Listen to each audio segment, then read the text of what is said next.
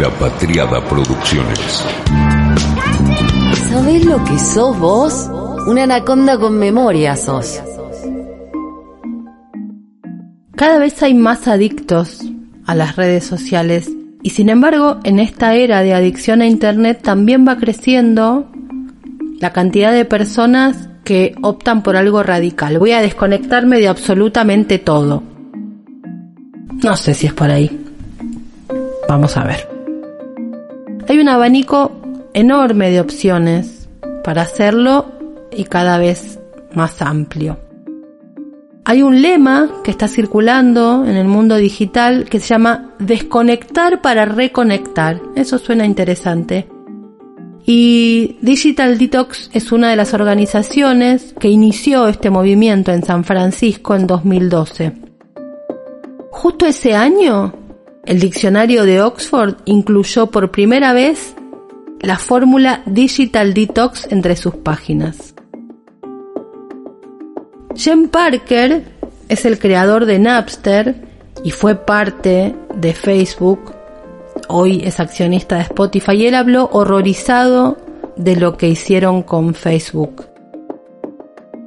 En una conferencia que dio para Axios en Filadelfia, vomitó todo lo que pensaba y ha comenzado a militar lo que él llama la objeción de conciencia de las redes sociales. Dice que las redes explotan la vulnerabilidad de la psicología humana y que son el nuevo tabaco y que por lo tanto deben ser abordadas como un problema de salud pública.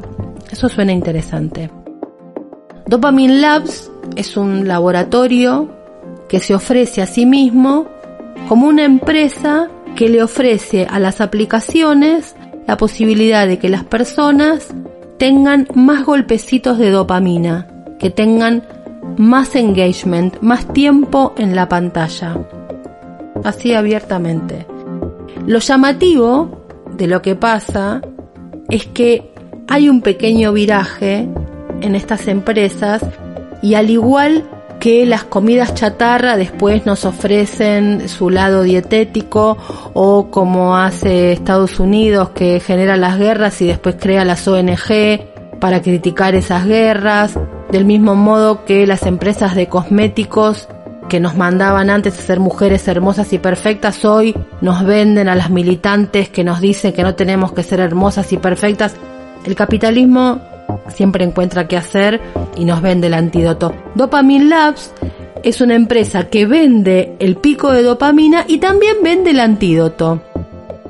Sacaron al mercado una aplicación, la App Space, que es para mejorar nuestro tiempo online. Con dos opciones ofrecen, la contemplativa, que es ir dejando de a poco, y la brutal, sacarla de golpe.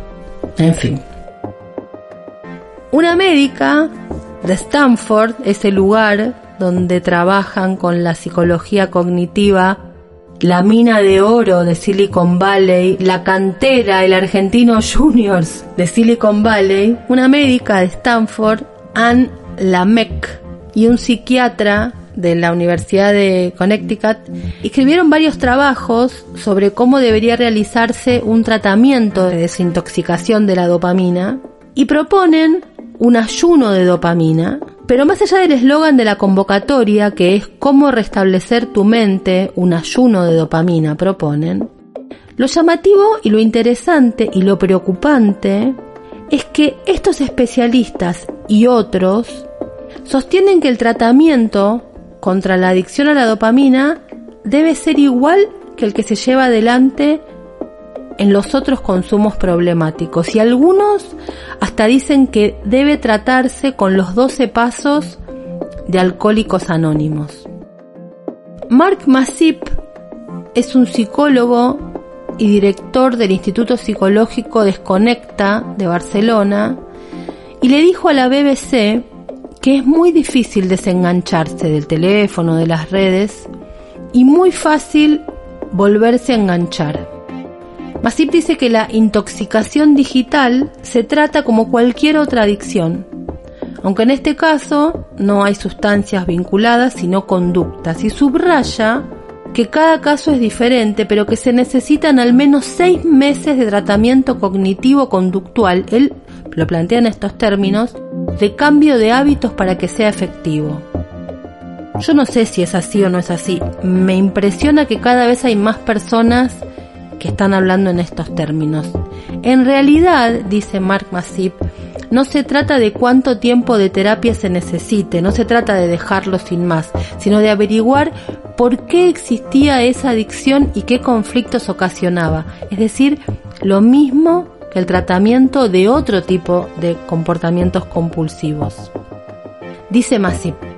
Al final es dar un pasito atrás en lo tecnológico y avanzar tres en lo humano, con el móvil en el bolsillo, pero solo reflexionar un pelo. Su programa incluye campamentos de desintoxicación con deportes, meditación, sesiones de terapia.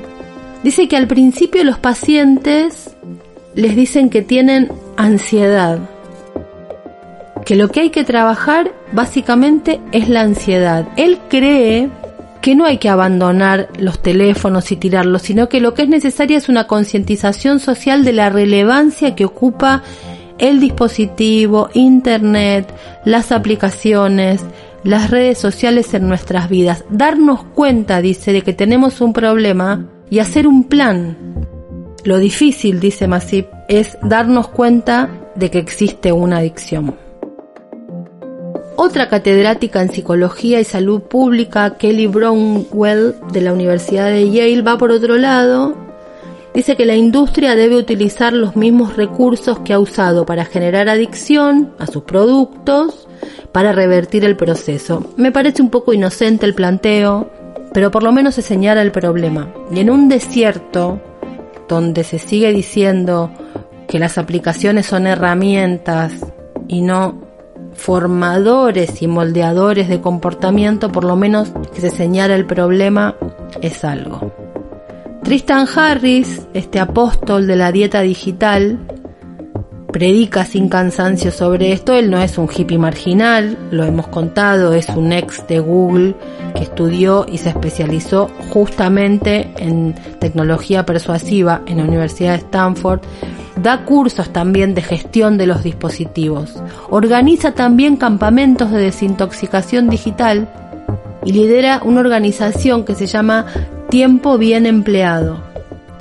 Publica estrategias y aplicaciones que liberan de la adicción, creó un centro sobre esto, es uno de los ángeles redimidos, le dicen.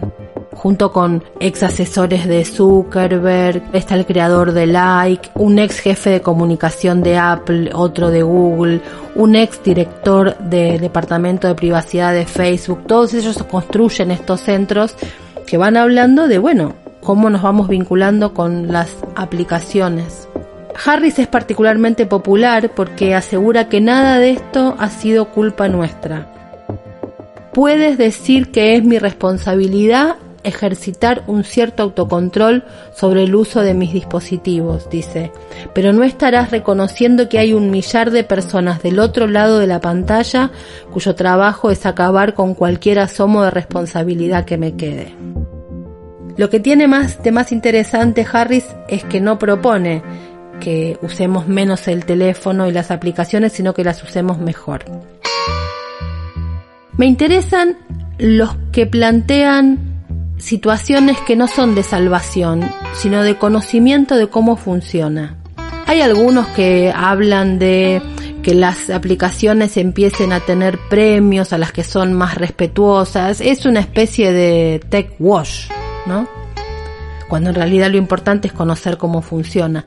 Lo que me parece que es momento de que se discuta, de que se trate, de que se converse, es el funcionamiento de estas tecnológicas. Porque por supuesto, como el capitalismo, van a saber generar su propio anticuerpo. Pero y mientras tanto... O si no lo peor, vamos a creer que el anticuerpo soluciona esa anterior enfermedad. De hecho, lo vienen haciendo. Google anunció que iba a sacar la plataforma Digital Wellbeing, que es bienestar digital, que entonces le propone a Android una cantidad de herramientas para ayudar a los usuarios a controlar el tiempo que pasamos en el dispositivo. Apple tiene una que se llama Screen Time que nos avisa cuánto tiempo estamos en, en pantalla. La verdad que no pasa por ahí, sino que en realidad pasa porque cada uno pueda conocer de qué se trata y es la única forma que tenemos de entender cuál es el funcionamiento.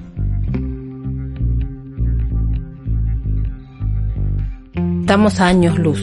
Todavía se sigue hablando de esas aplicaciones como herramientas. La mirada crítica es la salida posible, quizá un gesto menos superado, más de pensar que son las personas individuales las que están construyendo lo que dicen ahí y pensar en las lógicas de funcionamiento, porque de palabras compulsivas está empedrado el camino a la dopamina, y de eso estamos hablando. La dopamina no reconoce ironías, un retweet es un retweet, sea irónico, literal, agresivo o con intención de propagar.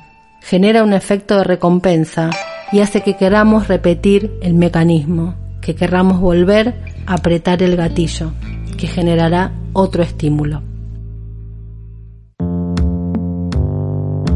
Con este último quinto capítulo se termina la serie Dopamina.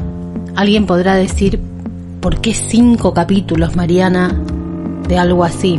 Quizá tenga que ver con algo personal, y es que como estoy formada en las ciencias sociales, en general le esquivo bastante a todo lo que tiene que ver con la biología, lo conductista, lo que es causa-efecto, las teorías conspirativas que suceden supuestamente adentro de nuestras cabezas o que nos meten adentro de nuestras cabezas. Y prefiero siempre buscar el conflicto, estar a la altura del conflicto. En este caso, me pasó al ir investigando sobre estas cuestiones vinculadas con lo que pasa con la dopamina que me di cuenta que tenía que ceder, abrir la cabeza y entender, o al menos tratar de entender. Y no hay respuestas fáciles en lo que pasa en este nuevo universo vinculado con lo que ocurre en nuestras cabezas, con lo que ocurre con estas poderosísimas máquinas, luces, reflectores que están apuntándonos y tratando de meterse adentro de nuestras cabezas.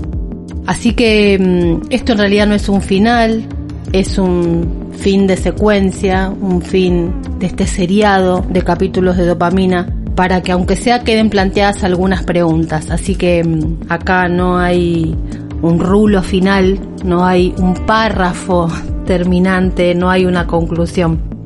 Es nada más que el aviso de que hasta acá llegamos por ahora con toda esa enorme cantidad de preguntas que hay sobre lo que sucede en nuestras pequeñas y tan frágiles y vulnerables cabecitas. Fue una realización de la Patriada Producciones.